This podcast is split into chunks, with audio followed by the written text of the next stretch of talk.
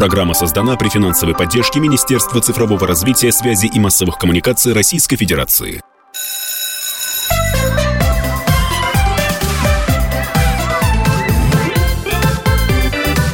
Родительский вопрос. Здравствуйте, друзья! Это «Родительский вопрос», у микрофона Мария Баченина, а вместе со мной, по традиции, автор и ведущий этой программы Александр Милкус. Саша, здравствуйте! Здравствуйте! Ты так представила, как будто ты не ведущий, не автор. Мы вместе с тобой соавторы и ведущие программы. Видите, как тонко умеет женщина напроситься на комплименты. Вот, значит, уже получается. Не зря на курсы пошла. Ну, давайте к нашему гостю. У нас сегодня в гостях кандидат филологических наук, доцент, директор Департамента научной деятельности Государственного института русского языка имени Александра Сергеевича Пушкина, у которого недавно мы отмечали день рождения, Андрей Владимирович Щербаков. Андрей Владимирович, здравствуйте. Добрый день. Ну что, товарищи, поговорим.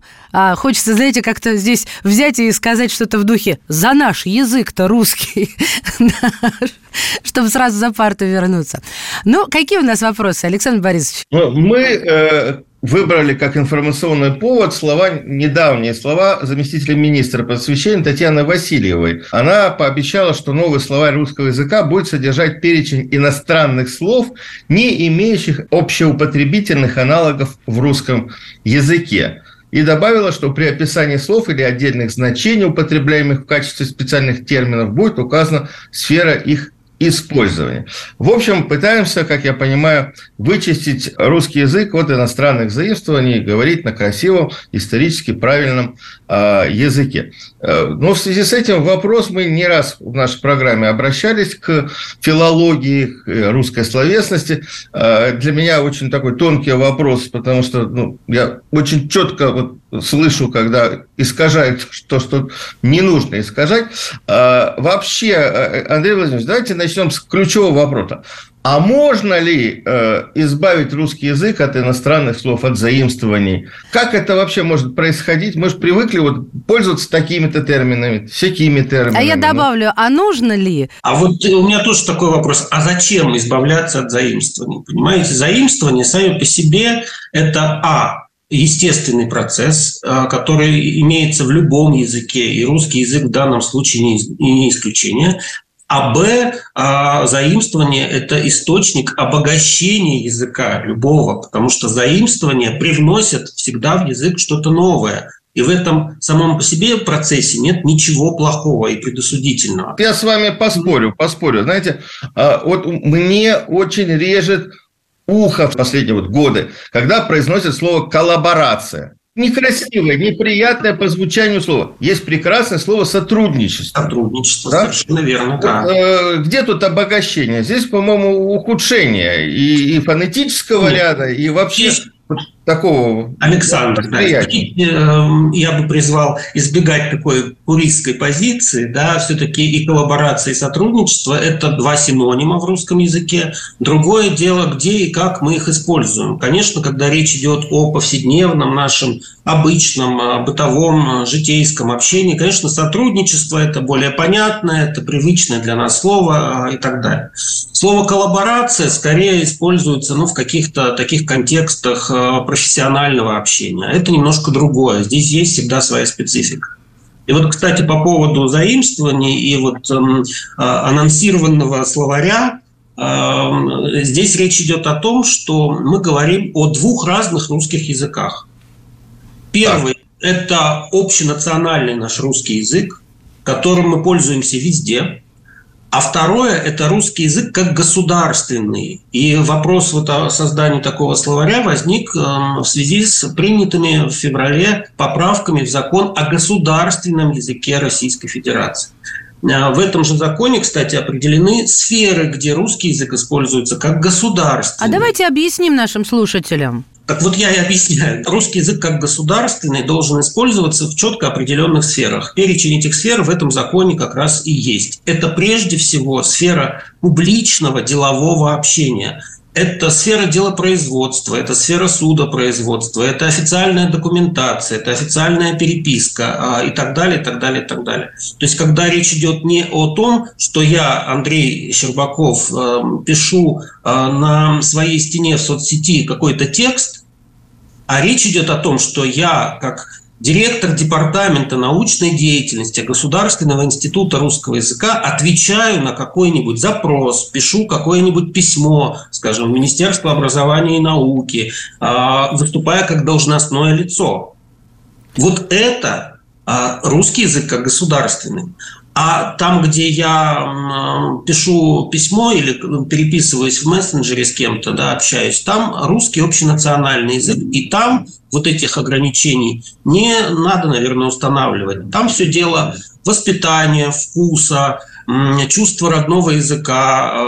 Хочу я использую слово коллаборация, извините, Александр. Хочу использую слово сотрудничество. Да, я выбираю в данном случае, исходя из того, с кем я в этот момент общаюсь. Андрей Владимирович, я по роду своей деятельности очень часто читаю пресс-релизы, вот все то, о чем вы только что упомянули, то есть деловую, государственную переписку. Но, и то есть мое ухо привычное, и даже Александр меня порою, ну, так сказать, виртуально ставит в угол за то, что я грешу чаще, чем могла бы. Но недавно меня, привычную особу, поразило в самое сердце слово, сейчас, внимание, коллеги, «айдентика». То есть идентифицировать на русском, на английском оно очень похоже, да? Айдентикой занимается данная контора. И я подумала, даже я подчеркиваю, подумала, что это слишком. То есть к чему я вообще эту историю упомянула? К тому, что здесь и сейчас я могу придумать массу слов и стать, так сказать, автором новых этих слов и запускать ее вот в переписку, таким образом давая жизнь новым словам совершенно, в общем-то, ненужным, которые, на мой взгляд, не являются необходимостью, они являются в данном случае мусором. Если, еще раз подчеркиваю, меня, человека, который грешит англицизмами, даже это поразило. Я серьезно, я даже притормозила такая, думаю, ничего себе. Что вы об этом думаете? Я думаю, что здесь речь идет скорее о какой-то такой языковой моде. Да, но как любая мода, языковая мода тоже дама капризная. Сегодня так модно, а завтра это слово все забудут, и оно не укоренится в языке, если в этом нет какой-то необходимости. Знаете, язык в этом смысле ведет себя очень прагматично. Вот то, что ему действительно нужно, то, чему нет, скажем, удобной какой-то замены в русском языке, да, удобной, хорошо произносимой, короткой, например. Удаленка. Да? Удаленка, да. Ну, вот это такой сокращенный вариант, удаленная работа. И таких слов, кстати, очень много. Там оборонка, удаленка, молочка и прочее, прочее, прочее. Да. Так вот, мода, дама капризная, поэтому что появляется нового в языке, не обязательно останется в нем навсегда. Оно выйдет из употребления, и все про это забудут. Да. Так же, как забываются, скажем, какие-то жаргонизмы, да, слова из молодежного сленга, поскольку молодежный сленг обновляется фактически с каждым новым поколением молодых людей. Вот и все. Вы же владели, наверняка пользовались какими-то словами такими там, во времена там, школьные, там, студенческие. Да, но теперь вы эти слова либо не используете, либо вспоминаете о них, ну, скорее, с какой-то улыбкой и иронией. Правильно ведь? Именно так и есть, да. Это уже такая... Да, такая... Я согласен. Но, понимаете, тут тогда возникает вопрос. А как быть с постоянной борьбой за чистоту русского языка? Вот сейчас некоторые депутаты прям шашкой машут вот по этому поводу. Нельзя вот это говорить, нельзя то говорить. Вот вы сейчас говорили про молодежный язык. Я помню, мы, по-моему, даже с вами или с кем-то из ваших коллег из института делали целую программу, потом материал в «Комсомольской правде» вышел, про так называемый албанский язык. Да. Это на мою молодость пришлось.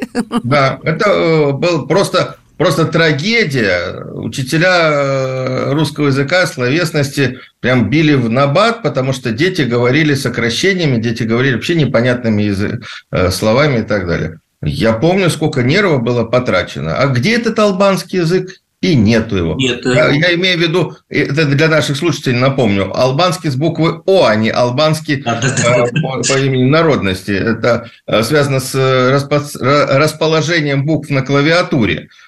И этот язык, он использовался, когда надо было... Сообщения были ограничены, там, по-моему, 70 знаков было, и нужно было все вместить в себя, и поэтому и дети, а потом за ними и взрослые, тогда начали использовать короткий компьютерный язык и, в общем-то, сильно замусоривали речь, потому что использовали его и в обиходе. То есть, в принципе, вот вы считаете, что волноваться не надо, и каждый раз новая волна, она сама очистится, как море. Вот, знаете, когда в отношении русского языка или вообще языка звучит слово «борьба», я всегда внутренне напрягаюсь. Потому что бороться можно за что-то, и бороться можно против чего-то. Вот я бы не боролся в отношении языка ни за, ни против. Да, потому что язык – это саморазвивающаяся естественная система. А вот бороться за уровень грамотности, воспитанности носителей языка, безусловно, нужно. Да, вопрос только в инструментах этой самой борьбы. Наверное, здесь самое эффективное оружие – это просветительство. Вот просто постоянное обращение к теме общения на родном языке, к теме вообще сохранения русского языка, развития языкового чутья, вкуса и так далее. Вот я бы в этой плоскости рассуждал, да, когда мы используем слово «борьба». Потому что бороться с чем-то, что происходит в языке, практически невозможно. Но как вы это сделаете? Прервемся буквально на несколько мгновений. У нас в гостях филолог Андрей Щербаков. Не отключайтесь.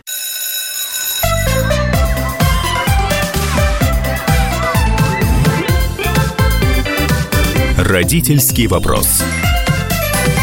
Итак, мы снова в студии. Я Александр Милкус, Мария Баченина и наш сегодняшний собеседник, доцент, директор департамента Государственного института русского языка имени Пушкина Андрей Щербаков. А вот что с матом-то нам делать? Как вы считаете? Ну, вот здесь тоже очень интересная вещь. Это вопрос уместности. Конечно, покажите мне взрослого русского человека, который не знает матерных слов. Да, другое дело, что есть люди, которые не употребляют это, считают для себя, как людей воспитанных и вежливых, неуместным это вообще нигде. Есть люди, которые, допускают это в каких-то отдельных ситуациях, как правило, в ситуации эмоционального какого-то напряжения. Я всегда привожу такой пример, что вот идете вы зимой по улице, да, поскользнулись, упали, ударились. Вы что скажете? Ах, какая досада! Вы, наверное, как-то более эмоционально отреагируете, да? Черт подери! Да, черт подери, да. Это диктует ситуация, да, вот. Такая. С другой стороны, опять же, воспитанный человек никогда не будет пользоваться подобной лексикой в присутствии детей и женщин. Что касается мата в детской, подростковой среде, здесь история в том, что любого человека, маленького в том числе, формирует среда во всех смыслах этого слова. А языковую личность формирует языковая среда. Вот ребенок не будет материться, если он не будет слышать этих слов рядом с собой. А когда он это слышит, он, конечно, начинает это повторять. Уместно, неуместно, неважно. Он этим начинает пользоваться активно, потому что он формируется как языковая личность, он хочет знать, что это за слова и так далее. Еще не очень хорошо понимает, где это можно сказать, где этого делать ни в коем случае нельзя. Андрей Владимирович, вот здесь, на мой взгляд, как раз уместно слово «борьба» и вообще все, что с ним связано, потому что, я не знаю, замечаете ли вы, но я в последнее время просто стал обращать внимание, что подростки, молодежь, студенты приличных вузов просто разговаривают на русском матерном, девочки с мальчиками совершенно легко переходят на... Девочки с девочками даже. Девочки с девочкой, то, что, в общем-то, наверное, лет 10, 15, 20 назад было точно табуировано, и было стыдно выйти на улицу, в курилке в университете, сейчас это совершенно легко и просто. Вот вы говорите о том, что должно общество, окружение создавать вот такое отношение. Но вот мы знаем, что большинство популярных у молодежи программ, но там кумиры молодежи говорят на, извините, применю термин, обсценной лексикой, матерятся. Даже если бы закрыли, в интернете не закроешь. Совершенно спокойно все закрывается, потому что если мы говорим про программы молодежные, у них есть продюсеры, у них есть сценаристы, у них есть студии, с которой они вещают. Когда нужно, закрывают. Совершенно точно. Хорошо. Показать, что нельзя говорить матерным языком. Когда вы не можете пошутить, вы используете мат и думаете, что это уже весело становится. Mm-hmm. Это целая тенденция последних лет. Вот я убежден. Может, Андрей Владимирович по-другому считает, но у меня уши вянут. Александр, вот в данном вопросе я с вами абсолютно согласен. В нашем законодательстве уже есть нормы, которые регламентируют эти процессы. То есть, если в публичной коммуникации, в средствах массовой информации, в художественной литературе или где-то еще используется обсценная лексика, то это должно стоять под запретом. Да? То есть, там, на телевидении, допустим, если вдруг там, в прямом эфире что-то такое происходит, то обычно там запикивают, да? При том, что, опять же, по контексту мы понимаем, какое, и там по губам мы можем понять, какое слово было произнесено. Или вот тоже это, вы понимаете, что это все равно популяризация мата, потому что все догадываются, значит, на телевидении можно. Ну, запикали, но человек, который стоит на сцене, он это произносит, значит, ему можно, значит, он использует это в своей лексике. Да, я же и сказал, что в этом вопросе я с вами абсолютно согласен. То есть, это в публичной коммуникации, в рассчитанной на массовую аудиторию, конечно же, нужно действительно программы закрывать, во всяком случае, каким-то образом наказывать. Там первый раз, может быть, это будет какой-то штраф, а во второй, там, в третий раз это закрытие, там, лишение лицензии, там, на право вещания, там, или чего-то подобного. Вот, и причем эти меры, они в нашем законодательстве, они есть. Вопрос только, как их и кто должен применить. Ну, наверное, соответствующие органы, там, Роскомнадзор, там, или кто осуществляет контрольные функции в этих сферах. Но есть и другая сторона, да, вот когда мы говорим о том самом бытовом, да, общении, там, на улице где-то, там, дома, с друзьями, там, со знакомыми, вот там вы, кроме как через самоконтроль, да, и самовоспитание, ничего не сделаете. Если человек сам себе позволяет и допускает возможным использование такой лексики, то вот что вы с ним сделаете? Вы его не накажете, вы его не оштрафуете. Он это делает у себя дома, на кухне, там, общаясь со своими друзьями. Это вопрос его внутренней культуры, отношения к родному языку, опять-таки. Поскольку обсценная лексика исторически... Эта лексика табуированная, она использовалась только во время языческих обрядов в определенных ситуациях и нигде больше. Кстати, к вопросу о борьбе с русским матом, это исторические факты, боролась и православная церковь, и наши цари, начиная от Алексея Михайловича, издавали даже указы соответствующие, которые бы запрещали использование этой лексики в присутствии других людей. Кстати, интересная история. Несколько дней назад я подошел к нескольким девушкам на филологическом отделении, которые в курилке разговаривали, вот, используя нехорошие слова, и я решил поговорить с ними на понятном им языке. И говорю: девушки, ну что же вы обсценной лексикой-то пользуетесь? Вы такие молодые, красивые, все. Вы знаете, что они мне ответили? Они спросили: а что это такое?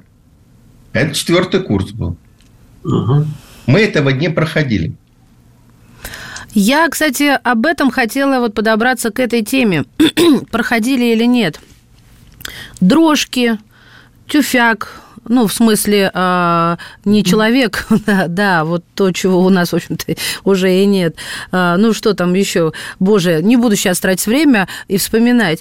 И я сейчас даже, уже ухожу от мата, если, Саш, я могу, да, от этой части? Летит кибитка удалая. Ой, спасибо. Куда летит? Что за кибитка-то? Да. Вот, поземка, ладно. Ну, слушайте, даже поземка. Но не ходят они сейчас вот так, как мы с утра... к 8 в школу вот эти перевязанные шли в шубах тяжелее нас. И понимали, что такое поземка, и отличали ее от гололедицы. К чему я веду? Вот с этим что делать? Я же сейчас не кокетничаю и не пытаюсь лениться. Я объясняю, но понимаю, что это не попадает в цель. Это неинтересно, потому что с этим человек не сталкивается. То есть, эта часть отмирает. И получается, она утягивает за собой того же Александра Сергеевича Пушкина. Потому что сейчас я пыталась вспомнить примеры из его произведения. Вот тоже проблема, мне кажется. Хотя, если нет, не проблема, тогда не проблема, на ваш взгляд. Да, везет лошадка дровенький, на дровнях мужичок, да? Угу. Что тут скажешь? Это тоже естественный процесс, когда выходит из нашей жизни какая-то реалия, например, предмет быта, какой-то утвари, там, я не знаю, погодные явления, хотя поземка все-таки... Ну да, я перегнула немножко, согласна. Да, поземка это все-таки поземка, окружающий мир. Да. Но когда реалия какая-то выходит из употребления, следом за ней меньше употребляется и слово, которое обозначает эту реалию. Это естественный совершенно процесс. На смену устаревающим словам приходят, опять же, новые слова, поскольку появляются какие-то новые предметы, явления, изобретения и так далее. И для их обозначения, опять же, возникают в языке или заимствуются из других языков новые слова. Это естественное развитие языка, и с этим ничего не поделать. Другое дело, что, конечно... скажем, для чтения классической нашей художественной литературы, даже начала 20 века уже, да, мы действительно не можем обойтись без этой устаревшей лексики, да, для понимания того, что, о чем идет речь вообще в художественном произведении, особенно в стихотворных произведениях, где таких слов встречается, как правило, больше. Я уж не говорю про... какие-то произведения времен там Ломоносова, Тредиаковского, Сумарокова, там вообще язык совершенно не тот, не пушкинский даже уже, да, и с этим тоже нужно думать, как такую литературу изучать, стоит ли ее преподавать вот в таком виде в школе, да, может быть, как-то адаптированные какие-то варианты, составлять, может быть, действительно какие-то короткие словарики вот такой устаревшей лексики, но которая встречается в наших классических художественных текстах, да, ну, своего рода какие-то комментарии, да, для того, чтобы, ну, все-таки художественный текст знать, понимать, о чем в нем идет речь. Кстати, ну, уже достаточно давно, наверное, лет 15 назад, мне на глаза попалось исследование, которое свидетельствовало о том, что школьники того времени, скажем, до 40% лексики из произведений Пушкина не понимают.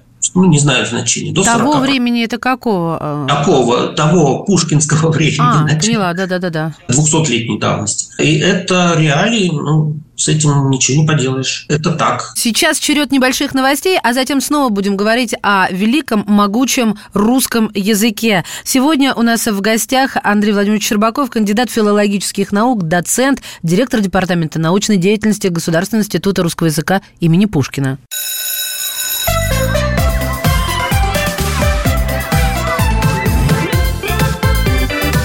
Родительский вопрос. Добрый день тем, кто к нам сейчас только что присоединился. Я Александр Милкус, Мария Баченина. Говорим мы про то, нужно ли наказывать за использование англицизмов и вообще нужно ли наказывать тех, кто коверкает родной русский язык. И говорим мы об этом с Андреем Щербаковым, кандидатом филологических наук, представителем Государственного института русского языка имени Пушкина. Я всегда пытаюсь добиться, когда знакомлюсь с произведением ребенка, вот этого погружения, чтобы его фантазия начала рисовать то, что, о чем говорится. Но понимаю, что если он не знает какое-то слово, фантазия здесь делает черный квадрат ему вместо вот этой сценки. И я стала даже не объяснять, что это такое, а просто показывать картинками. Вот Евгений Онегин, и от него стрелочки такие отходят. Что есть что? Где жабо? Где цилиндр? Где... Ну, я сейчас жабу, конечно, притянула. Чтобы вы поняли, вот это как-то работает, потому что вот это спелось и с клиповостью, и с игровым моментом. Мне даже понравилось самой, потому что вот, ой, сейчас тебе покажу. Мне кажется, такие словарики должны быть, знаете, вот с рисуночками. Раньше в нашей стране было целое направление учебной лексикографии. Не просто там толковый словарь или какой-то еще словарь там, новых слов или словарь синонимов, да, где есть просто слова, есть просто тексты, да, и это для школьника, особенно для школьника младших классов, это скукотища. Он никогда это не будет смотреть, ему это неинтересно. А вот школьные словари в свое время были в том числе иллюстрированные. Это, конечно, уже другое. Да? И для современных школьников, наверное, можно вполне создавать такие школьные, причем электронные словари. Не обязательно их печатать там, на бумаге. Это могут быть действительно электронные издания, иллюстрированные, с какими-нибудь, не знаю, ссылками на видео или музыкальные фрагменты. Почему нет? Да, но этим должен тоже кто-то заниматься. То есть серьезные люди, которые понимают толк и в лексикографии, и в работе с современными школьниками. А вы не считаете, что, может быть, нужно как-то поправить школьную программу по литературе? Потому что, ну, действительно, ну, хорошо, Мария, она человек ответственный, ответственный родитель, она пытается объяснить.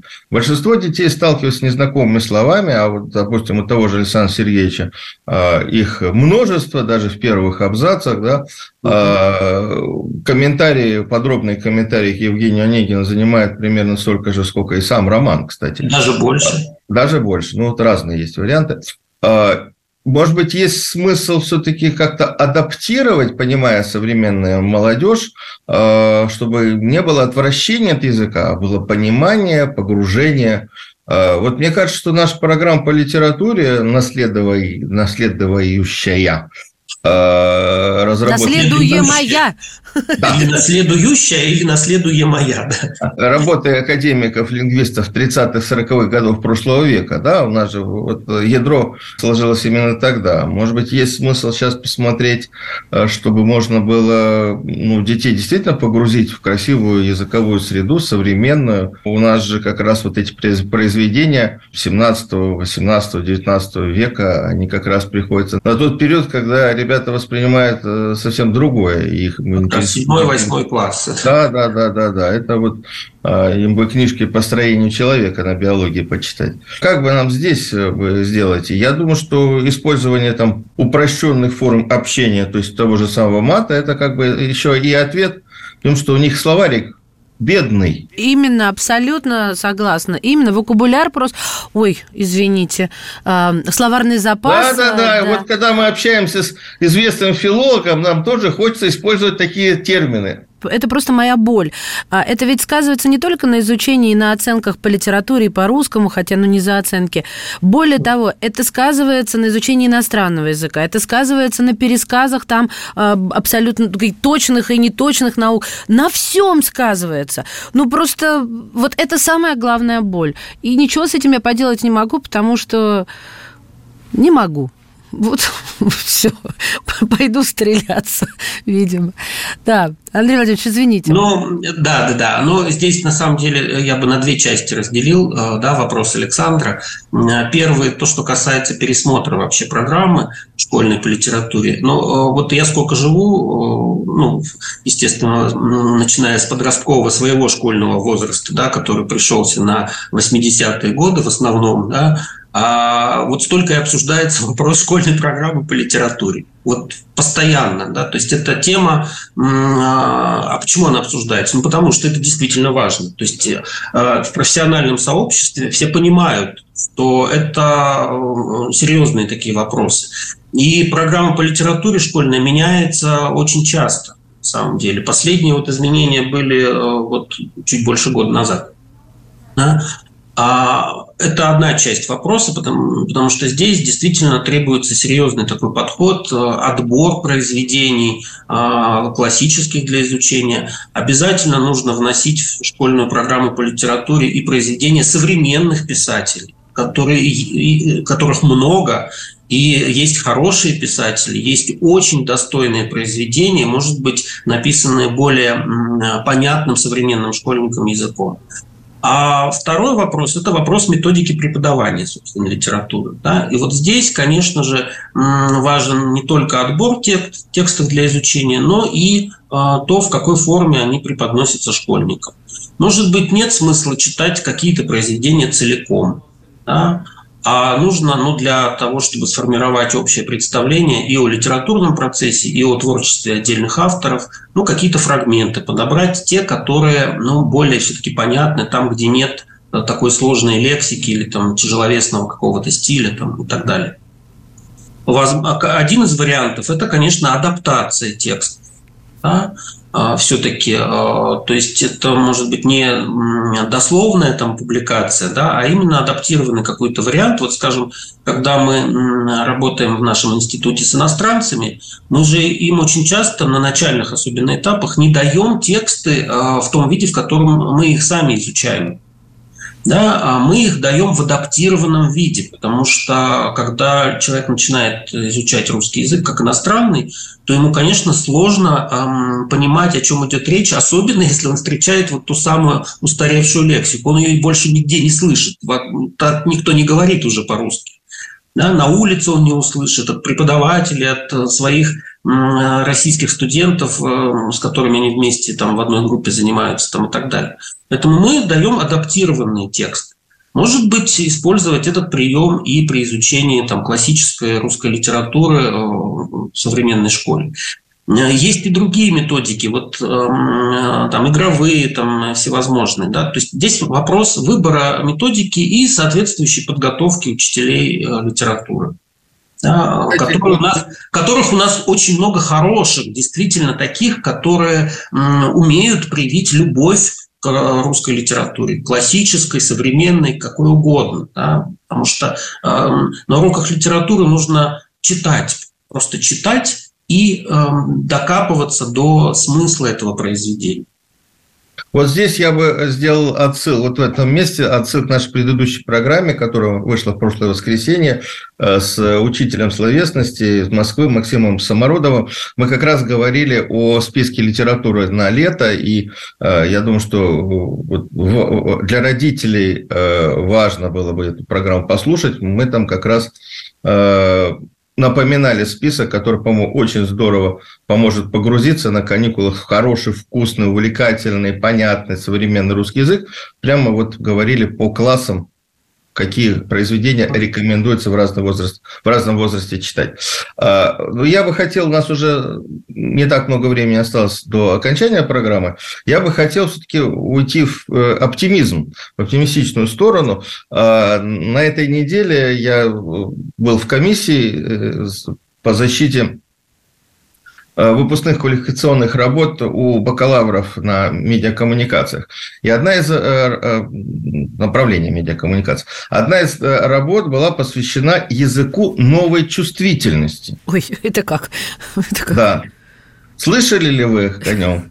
Нет, я нет. А видите, уже и работы есть по этому, исследования. В этом смысле мы о чем говорим? Я попросил как раз девочку, которая защищала, сказать что-то на этом новом языке. Она мне сказала: вы меня газлайтите. Вот.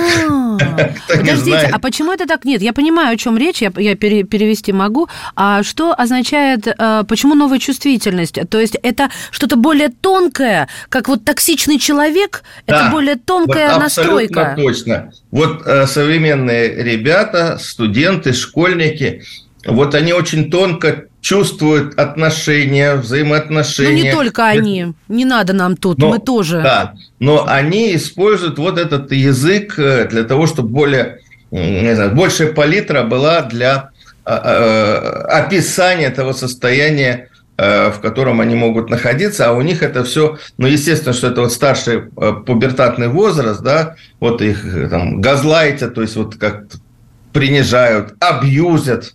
Да? Вот эти все слова. И мы возвращаемся к началу нашей программы, когда мы говорим, что лучше этих слов не произносить. Вот. Но вот они их используют, у них есть свой словарик, или, как говорит Маша, вокабуляр.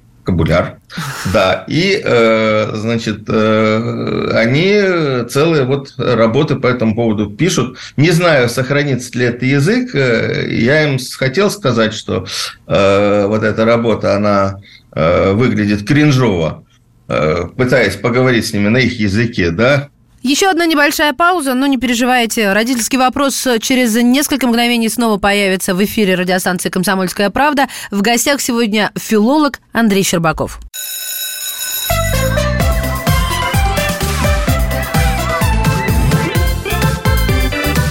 Родительский вопрос.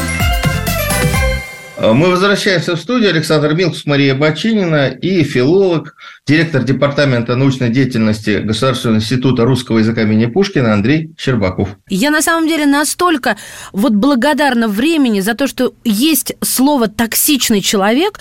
У меня не было этого инструмента, а настолько я же говорил, я сказал, что к концу программы мне хотелось бы поговорить об оптимистичном. Ну хорошо, я просто надеюсь, что вы едва не поставили. Более тонко чувствую, вот есть большое количество людей, молодых в сообществе, которые используют нецензурную лексику, да, но есть ребята, которые пытаются больше использовать слов, расширить чувственный, эмоциональный свой словарик.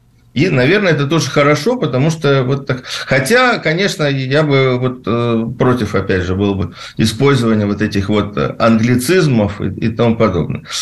Кстати, я вот не случайно использовал слово «кринжово». Это, значит, как оно, как бы это перевести-то? Ну, как это, извините, позорно, западло, ну, как-то, мне кажется. А то вдруг ошибусь, и все. Мне десятиклассники сказали: ага-ага. Вы, говорит, человек устаревший. Вы, видимо, со студентами общаетесь. А ты верный. Мы, говорит, в 10 классе уже этих слов не говорим и не используем. И не надо с нами так разговаривать. Мы видим, что вы, в общем, старой формации. Угу. Как вы ко всему этому относитесь, Андрей Владимирович? А я к этому отношусь совершенно спокойно, опять же, поскольку понимаю, что это неизбежные процессы, которые происходят постоянно в языке, да. Причем есть же, ну вот по поводу этих слов, там типа там, я не знаю, там типа абьюзера, да, и абьюза и так далее. Их на самом деле довольно большое количество, хотя и вполне исчислимое. Да, то есть я думаю, что таких слов в современном русском языке, которые используют преимущественно молодежная аудитория, преимущественно общаясь между собой или в социальных сетях, да, то есть тут мы тоже понимаем, что есть все-таки ограниченная сфера употребления подобных слов, да? Так вот, эти слова, они исчислимы, я думаю, что в пределах всего одной тысячи. Да? А может даже и меньше. То есть тут надо посчитать. Да? И слова эти либо приживутся, либо не приживутся. Все это, опять же, естественно. Да? Могут появиться, могут исчезнуть. Исчезнет, опять же, необходимость вот так самовыражаться. И повзрослеют люди, в конце концов, да? И перейдут к использованию других лексических пластов русского языка. Я вам один пример только приведу. Вот в русском языке есть слово «идол». Да? Вот «идол» как вот, ну, такая часть, ну, изначально там, языческого чего-то, да, там, потом религиозного, там, и так далее. И это слово заимствовано из английского языка довольно давно. А в современном русском языке произошло заимствование еще раз этого слова, но с другим произношением. Idol. Да вы что, я такое не слышала. Idol. Idol – это обозначение человека, принадлежащего определенной субкультуре, когда подростки делают пластическую операцию. Ну, чтобы выглядеть красивее, там, да, симпатичнее, в общем, даже миловидно. Да. Эта субкультура зародилась в Юго-Восточной Азии, преимущественно в Южной Корее, ну и потом распространилась, и в России тоже есть такие айдолы. Так. Да. Вот вам, пожалуйста, пример, когда одно и то же слово заимствуется повторно из того же самого языка, но с совершенно другим значением. Но проблема-то в том, что слово «идол» вот в том своем, при первом заимствовании, оно в русском языке прижилось и оно останется, а слово «айдол» исчезнет, выйдет из употребления тогда, когда данная субкультура прекратит свое существование, когда делать пластику в подростковом возрасте будет не модно. А, кстати, почему вот слово «идол» останется? Почему оно останется, а айдол... Нет, я поняла, почему айдол уйдет, вы только что это объясняли. Почему идол-то останется? А потому что изначально это была такая реалия, которая так или иначе в нашей жизни существует, продолжает существовать. Да, мы идолом называем вот то, кому или чему мы там поклоняемся. Ну, то есть, да? Это никуда не денется, а то исчезнет. Вот если очень упростить. Да, да, потому что то проявление моды. Задняя парта, давайте. Можно мне еще короткий вопрос, который меня очень беспокоит. Лет 10-12 назад мы делали большую программу с Институтом русского языка имени Пушкина, когда вышли словари с новыми нормами языка. Если вы помните, шума было много, кофе можно было применять, разрешено было в словаре в среднем роде, парашют писать через «у» и через «ю». Скажите, пожалуйста, а вот сейчас уже время прошло, прижились эти нормы? Или все-таки показателем культурного человека осталось кофе – это он? Вы знаете, Александр, понятие нормы, оно тоже очень такое интересное, оно тоже меняется со временем, да, потому что меняется наша жизнь, меняется общественно-речевая практика и, соответственно, рано или поздно меняется норма. Так вот, со словом «кофе», если это такой очень показательный пример, действительно, словари, там, по-моему, с 2005 года фиксируют и дают как допустимый дополнительный вариант слова «кофе» как слово среднего рода. Да? Но вот среди, скажем, моих знакомых я не знаю людей, которые будут произносить слово «кофе» как слово среднего рода. Там горячее кофе, холодное кофе там, или какое-то черное кофе уж точно никто не произносит. Опять же, в моем окружении. Но у меня, конечно, мое окружение специфическое, да, публика, вы понимаете, да, в основном филологическая, там, журналистская и подобное, да, там, близкая к литературе, культуре там, и так далее. Но кто-то говорит и использует слово «кофе» как слово среднего рода. Вопрос в том, опять же, останется этот вариант как нормативный. Скорее всего, в ближайшей перспективе он так и будет таким дополнительным, допустимым. Да? Но в других случаях у нас норма ведет себя совершенно по-разному. Вот, например, такой тоже классический пример. Склонение имен собственных, оканчивающихся на «о». По правилам русского языка, по существующей норме, мы должны эти названия склонять. Я улетаю из Шереметьево, я живу в Беляеве. Ой, как слушатели бесятся, если бы вы знали. Извините меня, уважаемые слушатели, да? Но по-другому не назвать такой поток гнева, да, когда вы это слышите. Да, но покажите мне, опять же, людей, которые всегда подобные слова склоняют.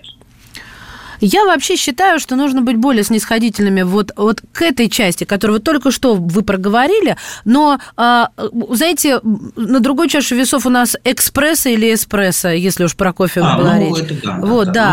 Да. Ну... Тут нужно... А почему же, ну, экспресс, поезд быстрый, кофе быстро делается? Вот логика, она подтягивается. И вот чтобы такие новые нормы не случились... Поэтому я и говорю, что важно просветительство, да, нужно объяснять, что экспресс и эспрессо – это слова совершенно разных корней и совершенно разного происхождения. Уважаемые мои коллеги, это были волшебные 45 минут времени. Я получила действительно настоящее удовольствие, потому что вот сейчас почувствовала, как мой мозг заработал, как у меня появилось желание еще раз прийти домой и просвещать. Хотя сказать, с ремнем в руке нет, это просто шутка такая. Но вот, к сожалению, у нас закончилось время, поэтому я с удовольствием вас еще раз хочу представить.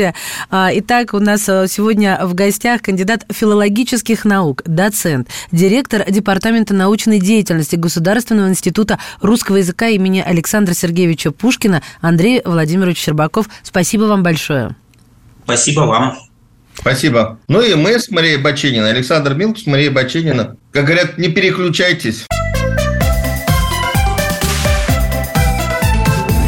Родительский вопрос. Программа создана при финансовой поддержке Министерства цифрового развития, связи и массовых коммуникаций Российской Федерации.